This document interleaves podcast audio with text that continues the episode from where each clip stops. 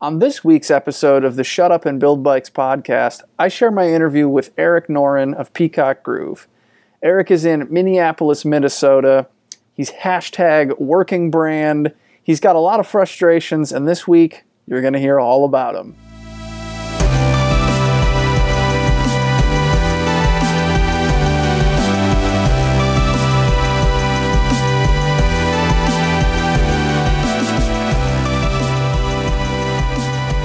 Each week on the Shut Up and Build Bikes podcast, I get on the phone and I talk to someone in the frame building industry for 30 minutes or 90 minutes or whatever, and we talk about frame building. We talk about the things that get us inspired, uh, you know, our perspectives, why we care, uh, what makes us jaded and frustrated. That's a common theme uh, for anyone working in the bike industry for an extended period of time. And, uh, and this week is no different. Uh, we got Eric Noren on the show, and um, I love talking to Eric. I think he's a brilliant guy. I think he takes frame building in a different direction than a lot of people. And um, he's just always fun and funny to talk to. He's a real character, and um, I don't know. I, I, always enjoy my conversations with him at trade shows and stuff. So if you don't know Eric's work very well, it's really a departure from a lot of the frame building world. To give you some background, he started building bikes somewhere in the 90s, I think in the mid 90s. He was an employee at Kroll Cycles. He made a bunch of bikes there. And then uh, somewhere later on in time, he departed to do his own brand, which is called Peacock Groove and uh, and it's pretty well known actually. Uh, what what he's done with the Peacock Groove brand is to do a lot of theatrical stuff that's out there. A lot of his bikes have been themed off of like pop culture stuff. You know, he did a Evil Dead themed bike. He did uh, one that was based on uh, some candy. I forget the brand name.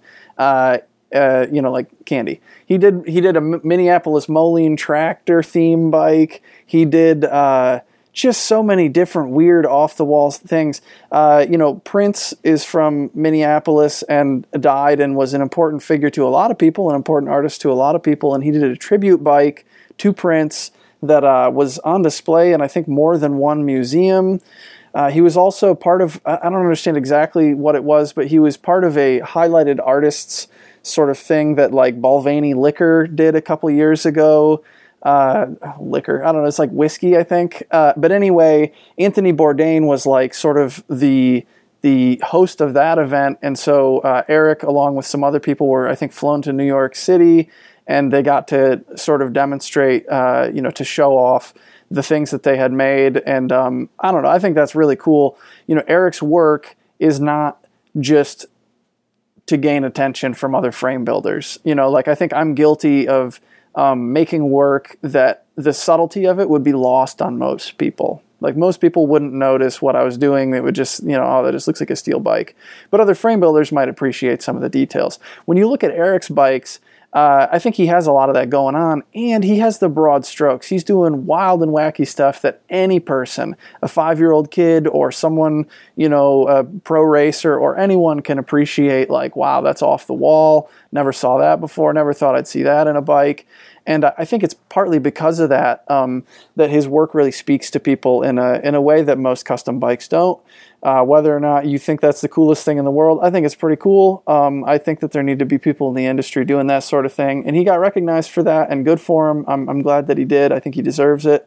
Want to give a warning that there's a lot of swear words in this episode, and also there is a homophobic slur that is used in a in the context that he's quoting someone else, where it's clear that that was a problem. Uh, that they use that word, and similarly with a racial slur. And um, these are words you're probably not supposed to say at all, right? But um, I'll leave them in the interview. That's fair warning for you. I think uh, if you listen to the content of what Eric has to say, it's pretty clear uh, what he means. Uh, but uh, anyhow, let's get into the call. I'm going to play it uh, as it as it was recorded. Here it is. I'll say it now, and I don't know if you're recording or not, but uh, running a business by yourself mm-hmm. is one of the hardest things to do. And if anybody can sit there and actually say, "Well, I could do better," well, then why aren't you? Yeah. Get up off your fucking ass and show me. I want to see it. Like fucking live that, live that fucking thing. Go out there and do it because here's the deal: it's the hardest thing ever. Try yeah. running a restaurant by yourself. You know, you're the manager, you're the busboy, you're answering the phone, you're making the all. Oh, you better fucking get those drinks done. Hey, who's cooking that fucking rack of ribs back there? Who's going to bring it to the table? You know, so so it's a very dismissive. It's a very easy thing to say. Well, he doesn't know what he's doing. I'd do it better. Blah blah blah. Well, if I did it, well, you're not. You're yeah. not. You're not, motherfucker. So don't don't you know get off your fucking Monday morning quarterback shit and go fucking do something because it's the easiest thing to say I could do better, and it is the hardest thing to do to prove it. Yeah. So. Yeah, it's not easy at all. Rant over.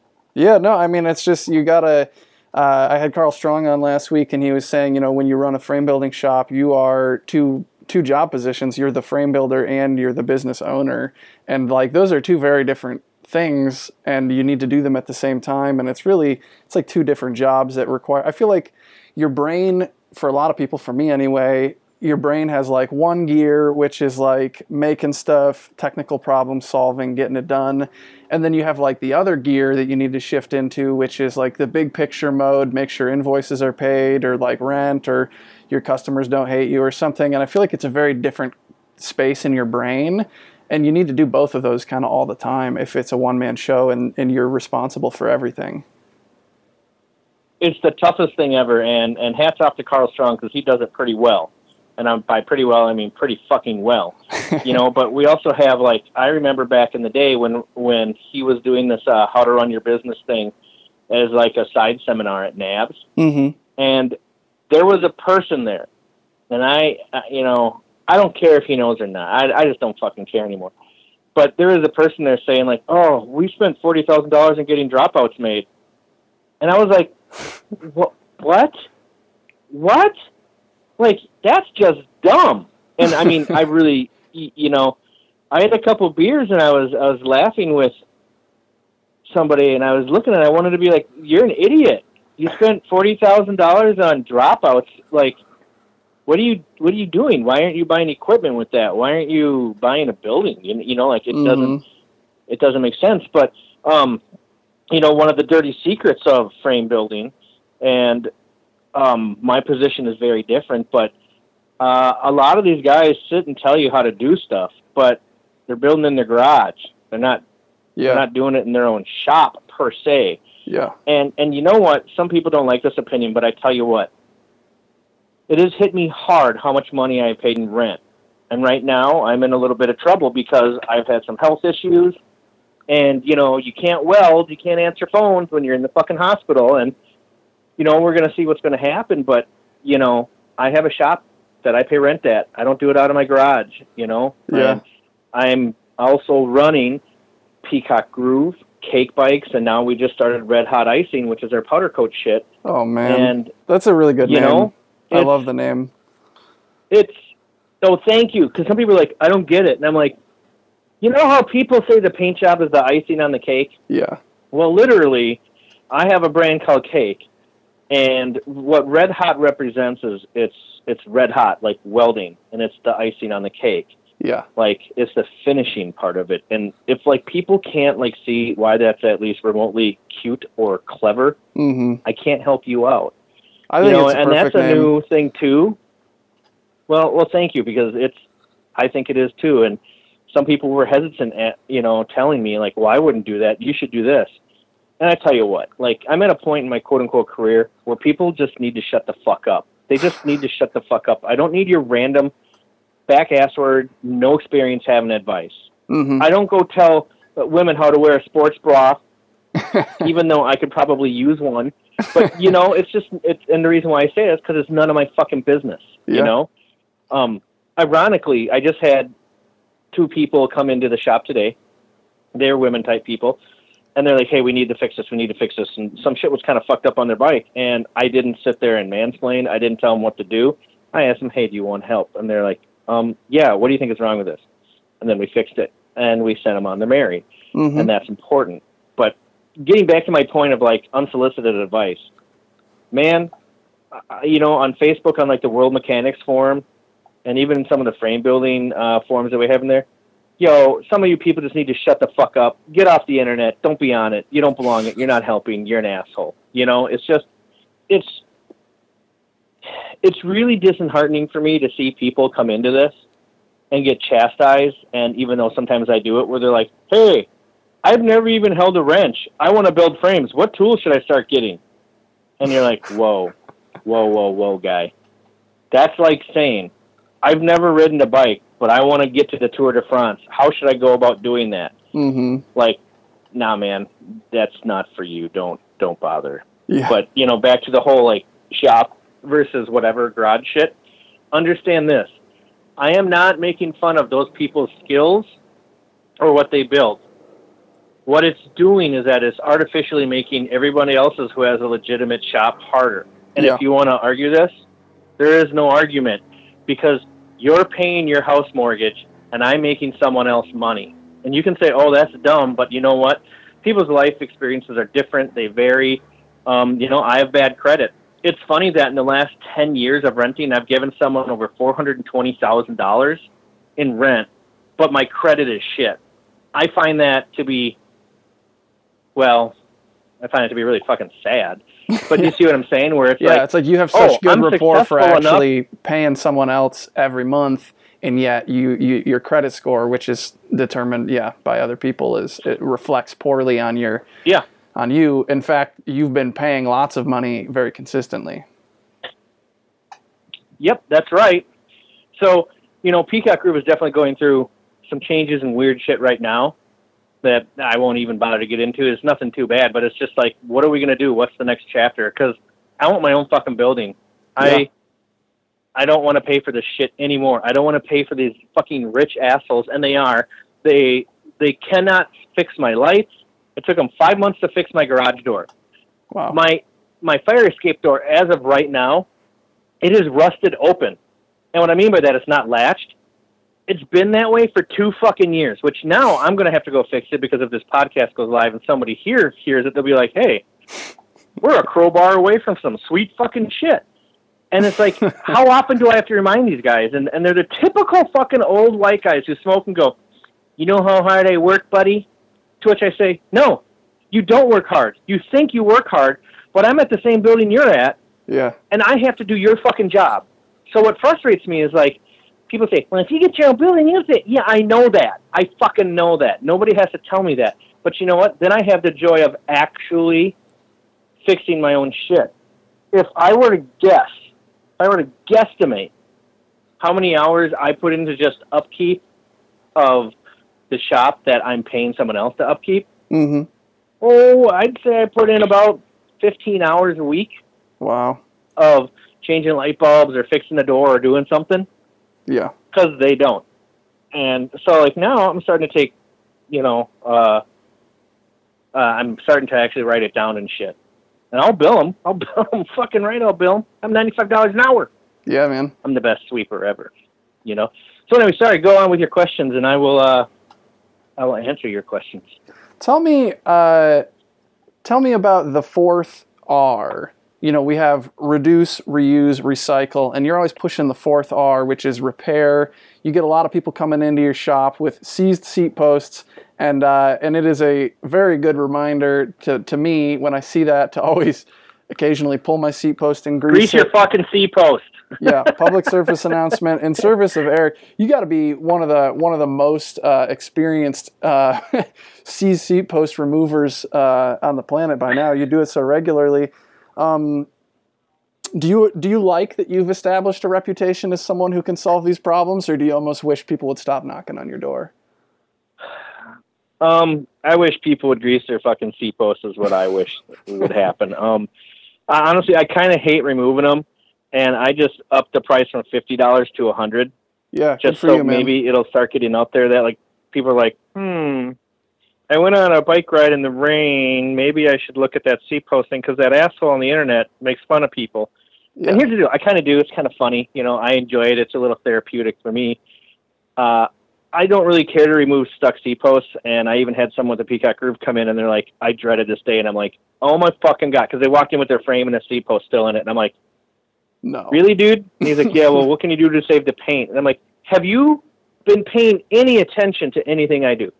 Like, this wrecks things. Like, Yeah. you don't get it." And you know, then he tried to say like, "Well, you know, if it was reamed right," and I was like, "Dude." don't even go down that road because I guarantee you that thing is brown and black gunk in there and it's all dry. I guarantee it. Yeah. Because this is how it always is. So I hate slash love removing CSC posts, but the fourth R, and that's part of the fourth R, and that's really important to me is you know repair because we live in such a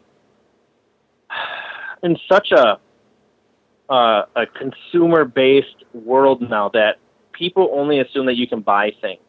And so it bothers me when people are like, well, I'll just throw this away and get a new one.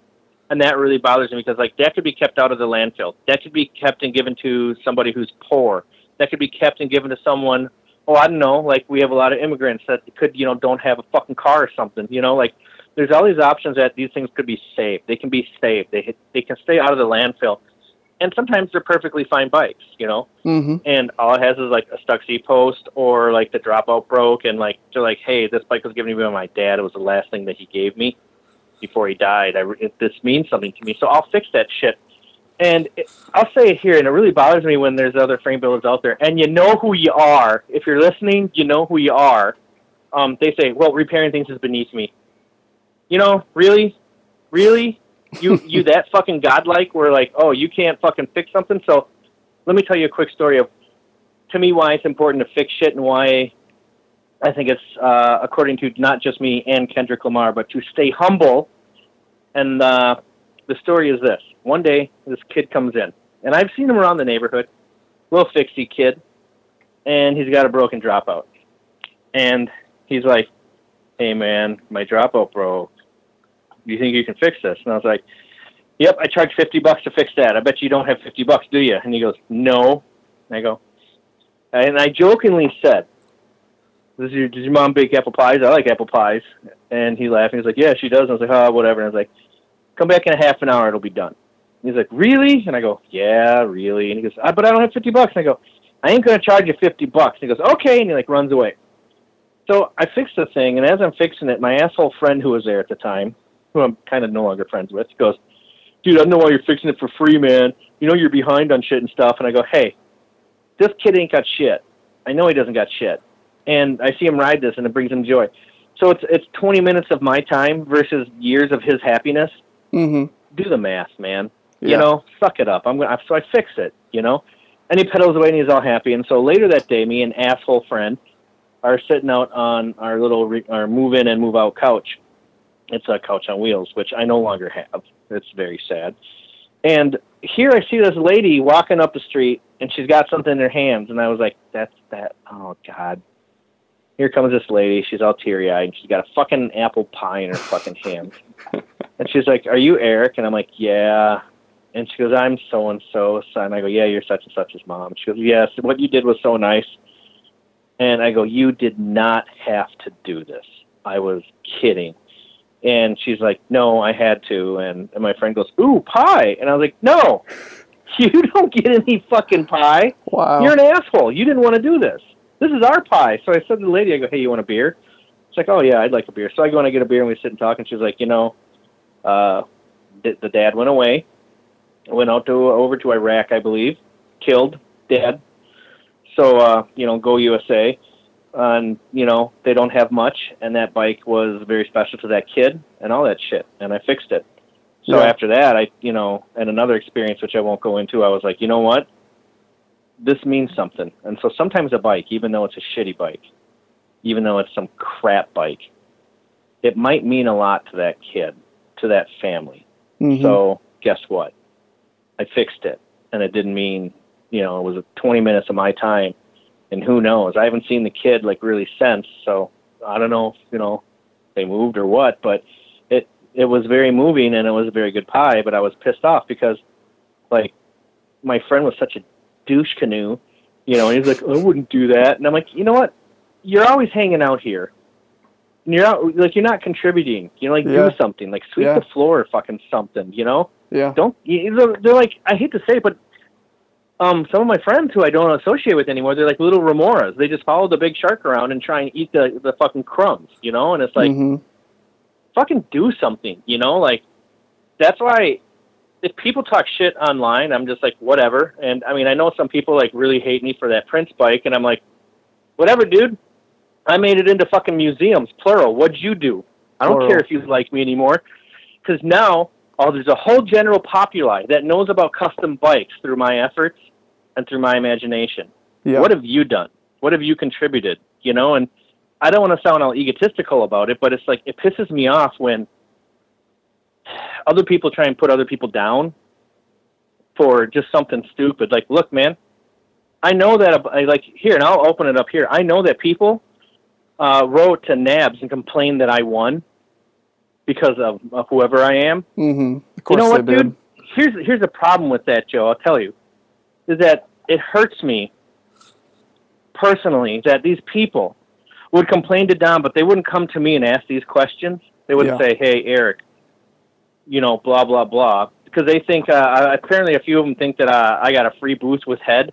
Um, incorrecto. No, I pay for my shit. Head and I used to travel together all the time because guess what? We're in the same fucking state, so we travel together. Mm-hmm. And you know, so like sometimes we just split a booth. We would buy a big booth and split it, and we used to be able to do that because it was kind of a down home show, and we didn't, you know, like Don knew it was happening, and it wasn't a big deal. Oh, and, and then then that asshole at Peacock Groove wins NAHBS, and now we have to. Oh, Peacock Groove ruined NAHBS. Now we have to change the fucking rules and make sure everything's in writing and triplicate because, you know, it's like, are you guys that insecure? Mm-hmm. Fuck, man, I'm insecure, but you're that insecure. So what what bothers me the most is I'm constantly called the most immature or kid or whatever. But yet, when I've had an issue with somebody, I've gone and I've talked to them like an adult, like mm-hmm. a person. And it bothers me that these people, like, they couldn't even approach me. They had to pull a fucking Cindy Brady and go tattle, tattle, tattle. Whatever, man. You know, blow it out your ass. It's fucking high school all over again. Yeah, man, you're the real deal. You're the working brand. You got the real shop with the real overhead. You've been building bikes since I was a toddler. Uh, you know, you you got the the legacy of you worked. So you started working uh, making bikes for Kroll, and then and then you that that lasted for a handful of years, and then you started Peacock Groove, doing your own product line and also doing contract manufacturing for other people. Is that sort of the the storyline? That is, yeah, you just summed it up basically. Boom. That's the history, pretty much. Yeah, I mean, you're you're really doing it. You uh, you got the space and you stayed in it longer. I think a lot of people get jaded on the bike industry. It's a hard place to to really uh, stay stay with it. You know, I think it's like a a lot of people say it's a it's a young man's game or something. You know, a lot of you know, a lot of teenagers and young people working in bike shops. And as you get older, a lot of people, uh, you know, they become a sales rep for some company, or they they find greener pastures outside of the bike industry. And you've been you've been hacking through it for decades. You've been making it happen. You've been making quality work, interesting stuff. I love the Power Trike. I love the Minneapolis Moline bike, the Prince bike, and the Evil Dead stuff. You've been making all sorts of cool and interesting and remarkable stuff. Meanwhile, you got these contract manufacturing jobs. You're making uh, really cool, stable, uh, not stable, like solid stuff and uh, you got these haters, and um, they don't know what to talk about. Well, you know, I don't. I kind of don't get the hate sometimes, and I kind of do. And like before, I'm going to get egotistical for a minute here. I hate I hate Feel fucking talking like this, but to be honest, be, before I came along, people didn't have a fucking imagination here they stuck to the same fucking lug set and oh all this and it's like nothing differentiated from from the next guy. And you can argue and say, oh well, Danucci does this with lugs and fucking Osel did that and Chris Kvale does this. Yes, I get it, but the general public ain't gonna fucking get that. To mm-hmm. you know, a toothbrush is a toothbrush to me. But if I ask a dentist, he'd be like, no, that fucking shit sucks. That's a terrible toothbrush. Don't get that. And I'd be like, oh, well, I wouldn't know. So when I came around, I tried to be all imaginative and quite often uh, times. One of the a person that I worked for a long time ago, I said, "Hey, man, we should do this. We should get these stuff cut out of uh, out of laser cut out of stainless steel, and we could do this as a head badge." And that person, who will remain nameless, quote said, "That's a bunch of faggot shit. Don't do that shit. Wow. This ain't fucking jewelry." And I, and I was like, "Oh," I was like really sad. I'm like, we didn't have to put it in those terms. And you know, when you segue, as I'm going to from from that to, do I have a history? Yeah, I've, I've I've been around. I've seen a lot of things. I've worked on a lot of bikes and worked in a few places.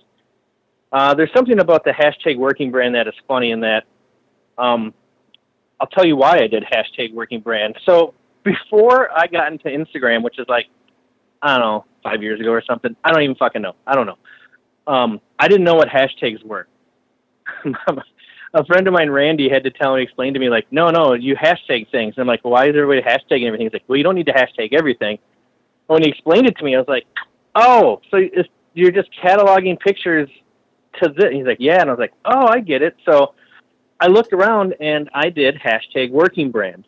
And the reason why I did hashtag working brand is because there's another brand in Bloomington, Minnesota, which is not the Twin Cities, and they have a hashtag party brand.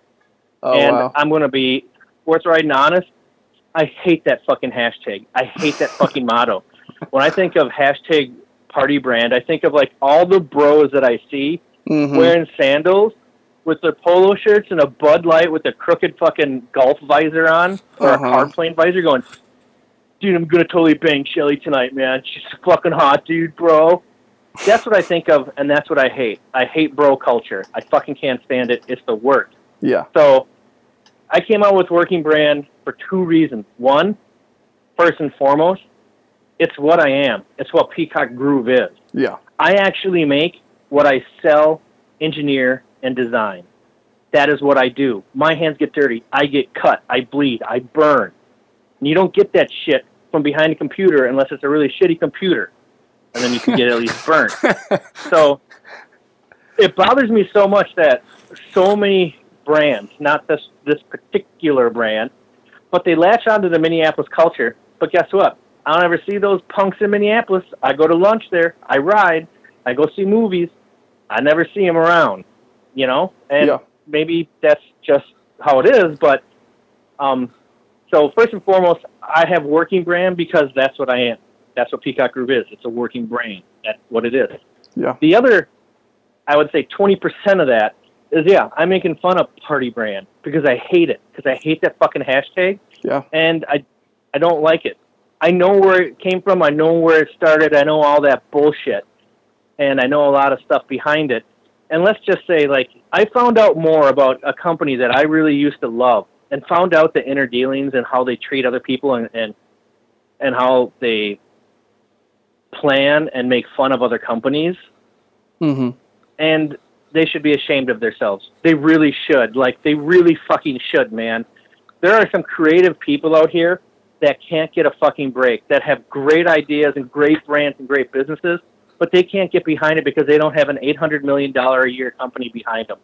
Plain, simple. So if you want to support the local craftsmen, if you want to support the local craftspeople, if you want to support people who are marginalized and stuff, then fucking do it. Don't just say you do it, do it. And then on that note, about the industry in general, which, you know, I love and hate, this frame building industry needs to recognize that and they need to be more inclusive and understanding. And if you don't believe me, walk a show floor. Mm-hmm. You know, I get it, and I understand, and I know why women don't want to be a part of it because there's a whole bunch of pigs out there, and unfortunately, they support themselves. Uh, two years ago, someone said something about a lady in a short skirt, and that's why everyone's going to the uh, to their booth. And I said, maybe it's because what she does is really good. And I was laughed at and told, "Fucking, you don't know what you're talking about." And I'm wow. like, huh. So that's what we're that's what we're dealing with. So there's this ugly side that people don't want to acknowledge. They don't want to confront. Mm-hmm. They don't want to do. And the industry needs to grow up, and we we need to do better, and we need to be more inclusive, and we need to give the people who uh, are starting to notch down a hand up because yeah, let's just be honest. I mean, we see it, and you're part of that younger generation that needs to be part of that change. Because I tell you what, the old boy brigade they ain't going to change it. They don't fucking care. And the thing is that even though I kind of quote unquote fit into that, I don't fit into that. I've mm-hmm. never, very, very, very rarely have I felt welcome in my own industry. And yeah. that's kind of fucking pathetic. You know, it's like, I've been around, man. I've made lots of bikes. I still get made fun of. And then I'll see somebody copy something that I did. And I'm like, haha, you can make fun of me. I said it to this way. I had an argument with a another builder, and I said I said this to him. I said, "Well, you can either use my equipment or you can make fun of me. but you can't do both. Yeah. And and that's what it was. It's like, you know, dude was close in proximity to me. I won't tell who, but uh, you know, I know they're all laughing it up, yucking it up at my expense. Um, yeah, who got on TV? Oh, wasn't you? That's right, it was me. Yeah. Oh, who got their shit in the museum? Oh, that's right, me. Yeah. So laugh it up, fuzzball. You know, it up, like fuzzball. it pisses me off. It's like that, that they're that insecure Mm-hmm. that they have to make fun of me. Like, dude, I'm the easiest target in the room. Yeah. I put myself out there. Yeah, you, you do. know, I appreciate and that. You I- got what I you got a do. unique thing. You got uh, a lot of attitude and a lot of. Uh, I think you know. You're just your personality goes into the work that you do, and it shows. And uh, yeah, if anybody's looking for an easy target, it's it's certainly someone who's doing irregular stuff. And I think it's brave to to do that sort of work Well, anyway. I tell people the tallest blade of grass gets cut first, you know, and that's that's how that is. And it's, hey man, I wish I only had to do one lug set and you know have a palette of four colors. That'd be cool, but I can't do that. Like personally, I can't do that. I have to twist it. I have to change it. I have to have shit water jet cut. I got to polish it. I got to put lights on it. You know, I mean, I remember one year we had light up dice on a bike because the dude liked gambling, so we did like a blue dice gambling theme, Wow. and it was fucking cool, man. Yeah. We machined these little dice out and put blinking lights into them, and you know, I put them on the four corners of the wheels on the ends of each QR because it was a single speed. Mm-hmm. So we, you know, we just screwed them in so they would blink, and people are like, you could see like older builder guys walk by, especially the judges. They walk by and just go, Ugh. and other people would be like, "Well, that's really cool," and I go, "Yeah." And technically, you're not supposed to have blue flashing things. Like he could get pulled over because it's a some cops thing or something, you know, some Yeah. legal thing. But Yeah. I was like, "Fuck it!" Like, how mad can you be at blue blinking dice? Yeah. You know what I mean? Like, Yeah.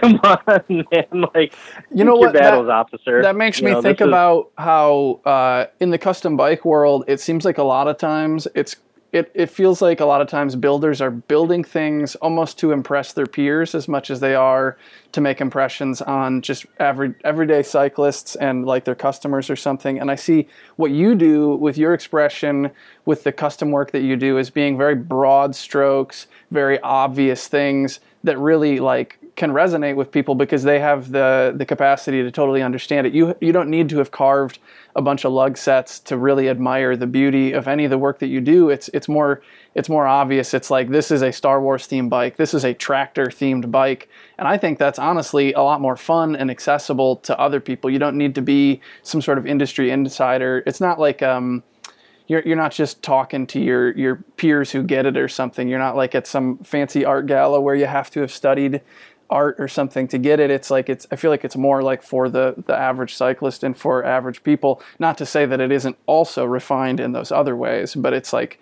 I feel like it's it's got something there for um, for everyday people to to actually understand and care about, which I think is really cool.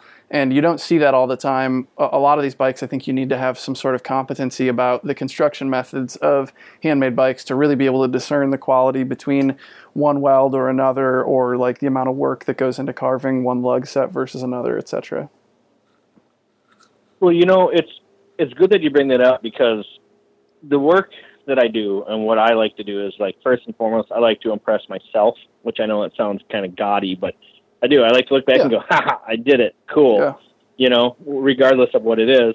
But secondly, and most important, it's impressing the customer who bought the bike or who commissioned me to do the work, whatever. And third off, it's like I believe that is part of our job to spread the knowledge and the joy to the mainstream, to people who don't get why bikes cost nine, ten, twelve, fifteen thousand dollars. Um, I don't care. It, it'd be like telling other people that you know, like you know, in the second world, like, oh, I commute to work. Well, of of course you do. We all know that commuting is good by bike. We don't need to convince the industry that. We need to convince the mainstream. So I always thought it's my job to grab the mainstream's attention more than it is my peers or whoever. hmm I don't care. Like they're always going to find something to pick on me. Um, someone who I looked up to really insulted me at uh, at the last Philadelphia show that I was at, and I was Uh-huh. like really hurt and bummed out. And I was like, "Wow, well I see where you sit now, asshole." You know, like he just was a really condescending jerk, and that bums me out. But anyways, like I like it when people stop, and it can be different people from all walks of life. And if they like that bike, then then you're cool. You know what I mean? Like whatever. And and a crazy example I have of this is that I was in, um, you know, no matter what I say, I'll probably be told I said it incorrectly. But I don't know if you know that I have this bike. It's the APHP 10,000. It's painted like a pack of uh, of Brach's jelly nougat candy. You just have to Google it to see. Yeah, I've seen. But it has one. 20 yeah. inch fat wheels. The tires are 20 inch fat V fat bike wheel. So it's it's a mini fat bellow is what it is. I made a couple because I thought it'd be funny to make a mini fat bellow because I'd never seen one and I did. Mm-hmm. So here I am on this fucking standout pain in the ass, really odd looking bike cutting through a little sketchier section of North Minneapolis. And I'm like just going home after, you know, having some fun riding this bike and come up to this light and this fucking car full of some bad looking dudes pull up and they're looking at me up and down and I'm getting the major stank eye going and I'm thinking to myself, Oh boy, what's gonna come out? What what are they gonna say? And you know, and I'm quoting this dude, but he goes, "Fucking hey, homeboy, sweet bike, nigga. See you around, man." And I was like, "Uh, yeah, see you guys later.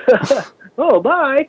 But it was like crazy because this dude gave me props and a high five, and they and they like split, and I was like, "Hmm, they liked it. That's cool," you know. So to me, it's like, how do you get the attention of someone who may not like bikes? Instead of someone going, I wish these assholes weren't on the road, to saying, hey, that's a cool bike. Is that handmade? Mm-hmm.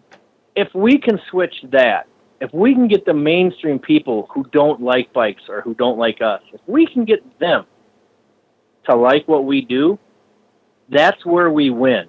That's Yeah. why I repair bikes because a lot of people who bring in bikes that need to be repaired, they don't want to go buy a five thousand dollar entry level gravel bike. You know, Mm-hmm. they see that and they're like, "Are you kidding me?" So we're coming out of this part in the industry of where like these aren't toys; these are real life things that people spend a lot of money on, like fishing rods or guns or boats or cars. Yeah. This is a legitimate thing. So how do you change that perspective? What do you do? Well, I don't know. I just do what I do, and people like it, and you know, it's really weird. We have a. I have this little hallway next to the shop. It's like an alleyway, Mm-hmm. but it's not an alleyway. But sometimes people drive down it thinking it's an alleyway, and then they get stuck. It's it's kind of funny, but really annoying. Mm-hmm. So when people go back there, I have to go like, "What are you doing here? You can't be here." Blah blah blah. I'm like building security. We've had it now twice now where I've gone out and talked to some people, and he goes, "Hey man, what's on your arms?" And I'm like, "Oh, it's Peacock Groove." He's like, "Hey man, you made that Prince bike. I saw it at the Weisman." And I'm like, "Yeah, yeah, that was me." They're like, "No way, dude, that's you." That's and awesome. it would turn out, you know, from me asking these people like, "You got to leave because you can't be back here, you know, doing whatever."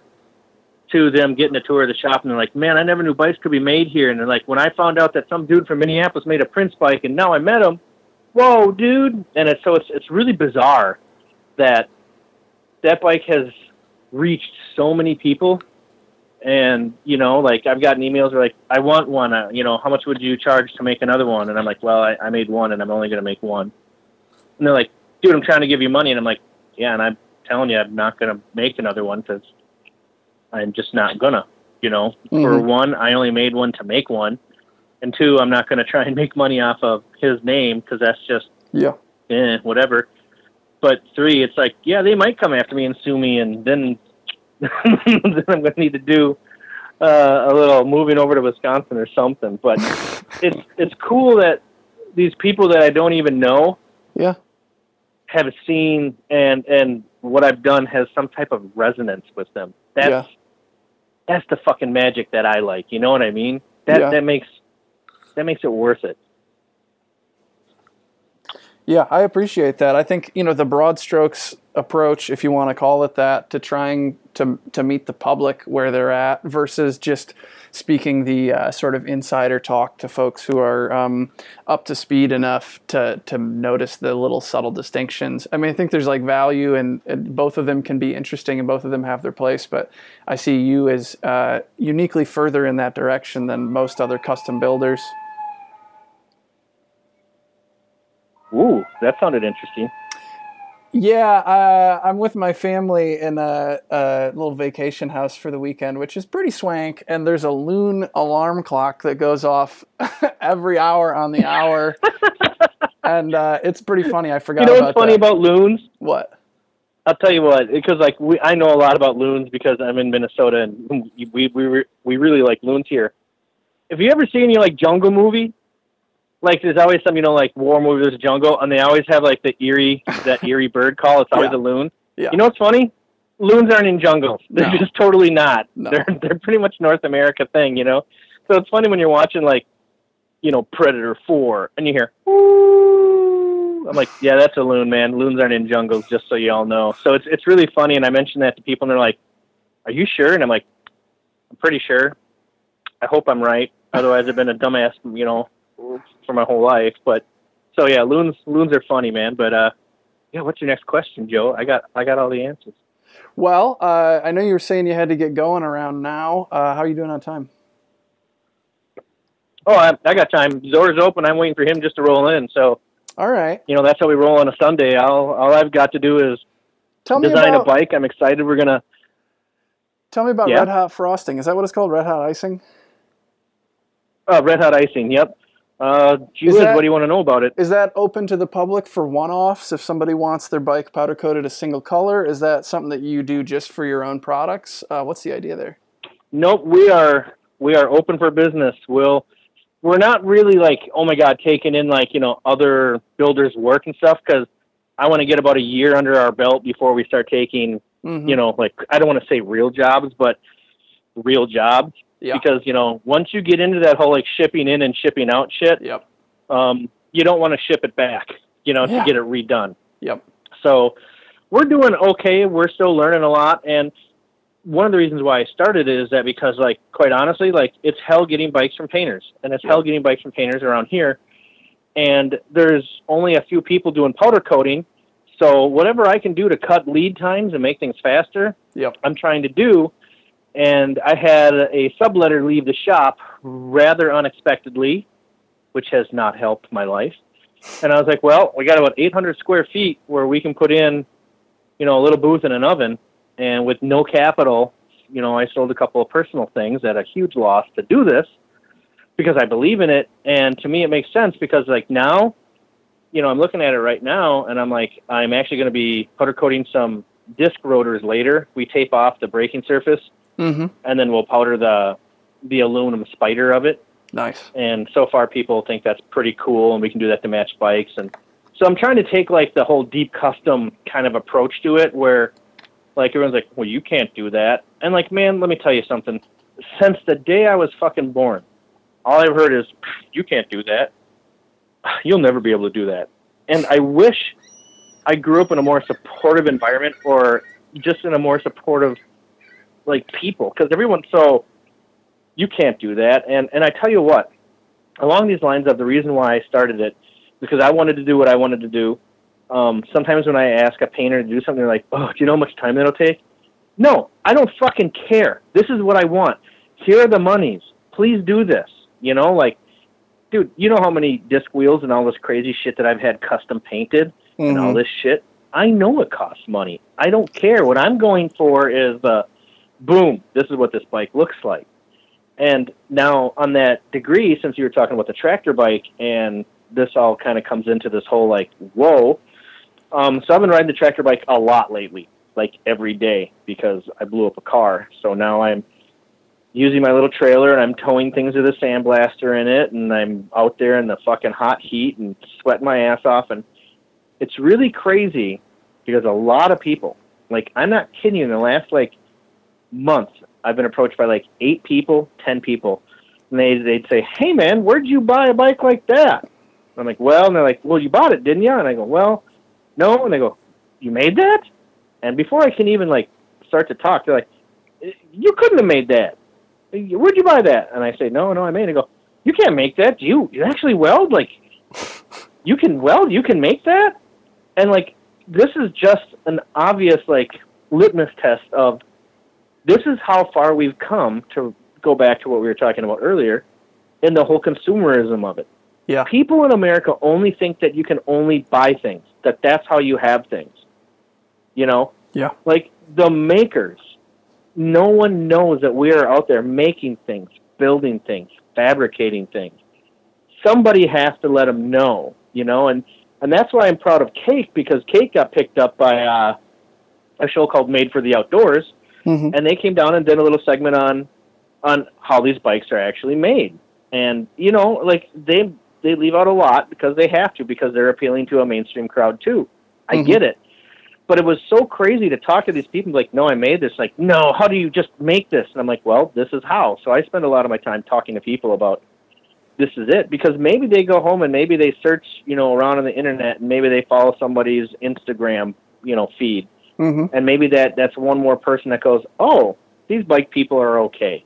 Maybe I'll give them three feet on the road, you know. Mm-hmm. But it's it's super frustrating to hear from these people who go, "No, you can't make that. You can't make things here." And let me tell you, like, it sure is tough when the city's like, "Nope, no more industrial area, all housing," you know. And it's like, dude, we have a housing crisis, but all we have is condos going up in, in Minneapolis. It's dude, there's a new condo on every fucking corner around here, and it's like, wait a minute, who's living in these? What? Yeah. Six hundred thousand dollars? What? You know, like what fucking job? You know, it's funny to be like, this is your entry level condo, and I'm like, bitch, what do you? What? You know, like what's what's an entry level condo? You know, like I know what an entry level bike is, but um, gee whiz, like you, I think you can have more fun on a bike. Well, depending on the circumstances than in a condo. So it's, it's weird though that it all goes back to like red hot icing came about because I had a specific need, Mm-hmm. and the only one who was going to meet it was me. And I mean, we're centrally located in Minneapolis, and there's a couple other guys, but we're right here. You know, Mhm. we're whatever, and you know, and and I think that a little bit of competition is a healthy thing, and we have. Yeah.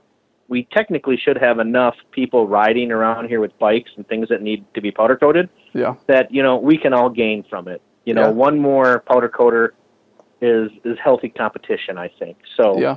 you know, Now tell me. and I'm not doing it in my garage, so there's that. Yeah. When it comes to Peacock Groove, that's part of what you do, but you you have your hands on a lot of things, uh, making the cake and, and all different bikes and uh, and now this red hot icing and stuff. Uh, how many how many bikes for Peacock Groove brand do you uh, try to to to handle every year? Um, the last two years have been pretty bad. I've been dealing with a lot of health issues and stuff like that, Mm-hmm. and I am proud to say that even though I am super late on some things, that we're finishing them, we're getting them done, and we're putting them out in people's hands. And it's hard because with Peacock Groove, it it turned out to be just you know what I thought would be a hot bike to now, you know, for lack of a better term, it's like we're doing this art bike shit, and I can't stop. You know, like Voltron themes, Evil Dead, uh, Fury Road. You know, we copied an old, you know, BMX bike for this guy, and it's like those all take time. And you know, I was horribly unorganized. And you know, if anybody's listening that you know still expecting a bike from me, I apologize. They know that I've had a lot of health issues, and that it's tough to you know, when you don't have insurance, you go in the hospital and then you come out and you're like, do I pay this or do I pay rent? What do I Mhm. do? No matter what, I'm fucked.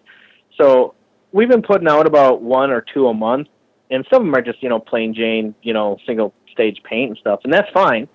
You know, that's okay. But like, I'm trying to do, for lack of a better term, a stock size, and I know that that's really cool lately to do, but um, I'm my own best worst enemy, and sometimes, and it's like I still don't really have a website.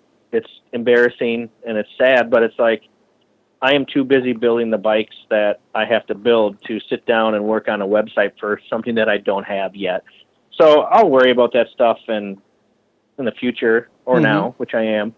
But it's uh you know, like I just got back in touch with a customer who I hadn't heard from for a couple of years, who said that you know I wasn't emailing him and this and that. Well, I was and I wasn't.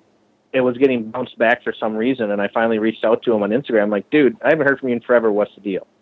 so we reconnected, and we both kind of went, oh, that was dumb, and you know, it was all because I I misspelled some of his emails wrong, so he would sporadically get emails from me, and it was just honestly, it, it was um, pardon me, it was dumb because here's why. And anybody listening who wants to be a frame builder, do this first. Go to business school, learn how to run a business, learn how to be in good contact and good communication with your customers and clients. If you don't do that, you're going to find yourself in a fucking hot mess and you won't know what to do. Yeah. And I tell you what, like I have made the best of enemies and the worst of friends. You know what I mean? And I don't want it like that. And now, you know, like I've had a couple people try to come and help me, and you find out that they don't have any work ethic or any managerial skills. And I'm like, dude, like I can't babysit myself and you, you know, and like we have to sell bikes, which means you have to sell bikes in order for me to pay you. Like this is how it fucking works, Mhm. you know? So it's frustrating when someone says, dude, I'll come down and help you. And then it's the opposite. It's like, I'm even now more fucked because now I have to call people because of what did you say to them? I don't Yeah. know. Then you have to find out. So it's always kind of an adventure. And, you know, like I've tried and I've tried to do things right and some things haven't come up right. But now with the website getting a little bit better, um, you know, I get a lot of DMs on the Instagram and it's, it's neat, but Peacock Groover, I guess, definitely isn't for everybody, but you know, it's we're not, you know. And if I if somebody like somebody called me up once and they're like, "Hey, can you make me a bike like Kvale?" Which is uh, this builder Chris Kvale, K V A L E. He builds traditional, very very traditional lug road, maybe a cross bike here or there. And if you ever follow my Instagram, you see that I poke a little fun at him Mm-hmm. because you know he's funny and he hates mountain bikes. But this guy is like he is a gem that not many people know, and his bikes are fucking stellar and world class. Like they're they're no joke. Like beyond some of the best I've seen. Mm-hmm. And the thing is with Chris is that he's not Mister Out There. He doesn't have a marketing team or a branding team. You Mhm. know, he he isn't on the internet. He doesn't really care. Like he just got a website. He just got a smartphone like three months ago. And but he's like, yeah, but don't text me. I hate that shit. Just call me. And I'm like, okay, okay you know, yeah. And he's in the same billing as I am, so it's it's kind of nice to have um somebody who makes something I really really admire and actually treat me like a peer. It's it's nice that you know he's like this TIG welding shit. I don't know. It looks cheap, and I was like, fucking man, all you're doing is glorified plumbing. What are you talking about? you know, and he'll laugh and he goes, yeah, aren't we all? You know, and so he's he's a he's my friend, and I like that. And it, you know, like people see us and they're like, you guys couldn't be different. And tell you the truth, we couldn't. His friends call me the Antichrist, which I kind of laugh at because I'm like, huh, it's kind of like Antichrist, but it's uh, okay. Yeah, I That's get funny. it. So there's builders out there like that who just people don't know about. And, you know, like if they're on a TV show, the average person ain't going to care, you know, because they don't. And the average person is, well, kind of dumb sometimes, but, you know, now that I sound like an asshole, I guess, you know. So, yeah, I mean, I like, I like making bikes and I like making sure people know guys like Chris Kvale are out there because I think Chris is kind of a, he's definitely a treasure for what we do Mm-hmm. but a lot of people don't know who he is and you know just Yeah. because you're a really good builder doesn't mean you have a really good website just because you have a really good website doesn't mean that you're a really good builder Yep. trust me on that Yep. you know Yeah, I, I feel kind of jealous that you have uh, so many people around. I'm sure it's obnoxious sometimes also to be bombarded with uh, random people showing up and asking questions all the time, but it's sort of the opposite where I'm at. You know, I'm in Syracuse, New York, which is a smaller town generally, but then I'm my shop is actually uh, like 16 miles south of town. It's in the boonies, and uh, you know, you just don't see I mean, my landlords make cabinets, but like, there's just nobody really around to talk bikes with. And in the local area, there aren't any other frame builders or people doing what I'm doing. And so sometimes I hear about people who are more tapped into like a local community of peers, and it's like, oh man, that sounds kind of nice. Like, I'm sure there's pros and cons, but uh, it can be. Parts of it sound really it can cool. be good you know? and bad, you know. The like camaraderie you're describing with Chris get a- sounds it sounds fun. It's it's nice, but then it's also like I get hit up with a lot of like, hey, you need to sponsor us, and I'm like, dude, I've done a lot of sponsoring, and quite honestly, I haven't seen, you know, people like talk us up or do anything like that, and that really bums me out because then another quote unquote local brand will sponsor me. It was like, oh my god, Surly's giving us a frame set. Oh my god, I'm gonna suck all the dicks now because they're so cool, and it's like, dude, do you realize they just gave you like forty bucks worth of stuff? You know, like chill out, homeboy. You know, Yeah. you know, and, and when does it mean more? Mhm. You know, like, well, if I give away a custom frame, which I have, and to this day I still kind of regret, Yep. it's like you're getting experience. You get fit. I ask you, do you what paint job do you want? Do you like seams? You know, do you like, you know, do you want it to look like '60s surf guitar or you know? It's like, what do you offer? And sometimes when people don't know what they're getting, you know, it's like, huh, okay, well, was that, pardon me, was that you know time and money well spent? Yeah. am I getting what's my ROI on that? You know, you got to ask yourself that, and and also being a little bit more well known or whatever uh, over here. It's like every a lot of people ask for shit for free, and I'm like, dude, no, I can't. And then I'm an asshole, you know. And I'm like, so now I tell people like, where do you work? Yeah. When when is the most inconvenient time for you to be bothered? I'll come there and I'll ask for something for free. Yeah. You know, like if I'm sitting here and there's there's a couple windows you can look in, Mhm. I've had people like bang on the windows at Friday night at ten thirty. They're Oh, like, "Hey, what are you doing?" And I'm like, "I'm working." They're like, "What do you mean you're working?" And I'm like, "Fuck, man, you see me sitting in front of this bike welding it. It's ten thirty on Friday night. Like, what the fuck do you think? yeah. Like, wow. Like, are, did were you raised by a pile of rocks? Do you not know how life works? So, if I am mean to people like that, it bothers me. And at the same time, this is you know, I kind of I work on one of my cars down here, and you know, people see me wrenching, they'll come over and stop, and they'll have a question for me, and I'm like, hey, I'm not really talking bikes right now. They're like, dude, come on, I just got a quick question, and I'm like, dude.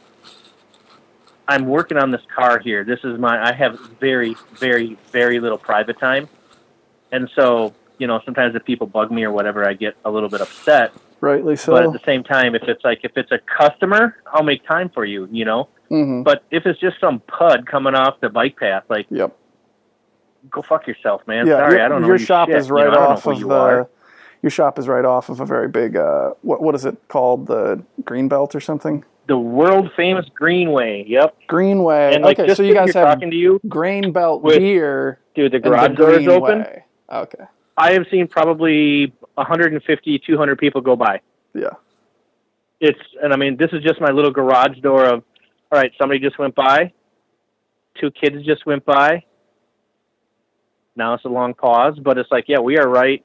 Yep. We're on the this thing this greenway cuts through Minneapolis and like you can get almost anywhere stupid fast on it. Mhm. And it's a really, really cool thing. Four more people just went by. Yeah, it's it's ridiculous, dude, how many people use it and Yeah. whether they're fair weather cyclists or not, it doesn't matter. You know what I mean? Like Mhm. it's cool to see people out there on their bikes because, I mean, in this trying time of being an American, one of the few things that you can do now for free is, you know, go for a bike ride. Yep. And that's a beautiful thing. It doesn't matter, you know, your your bike is just like a great dog. It doesn't care who you are or what you've been through, but it'll be there for you as long as you grease your seat post. As long as you grease your seat post.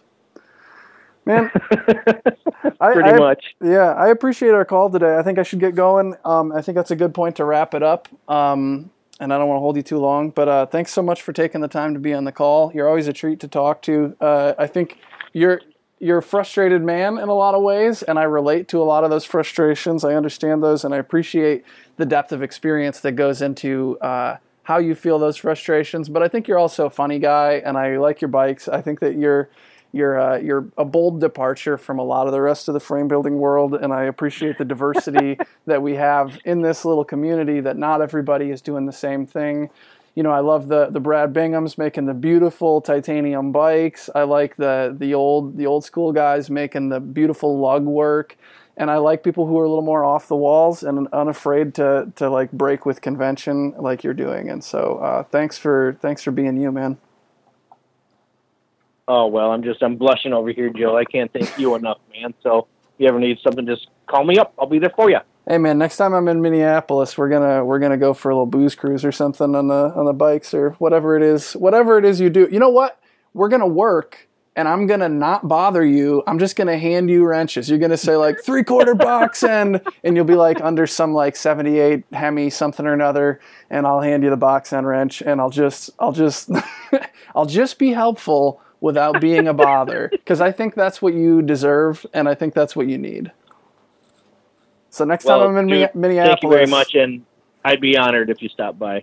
Cool, man. Thanks for taking the time. Uh, talk soon. All right, Joe. Take it easy, man. See ya. Yep.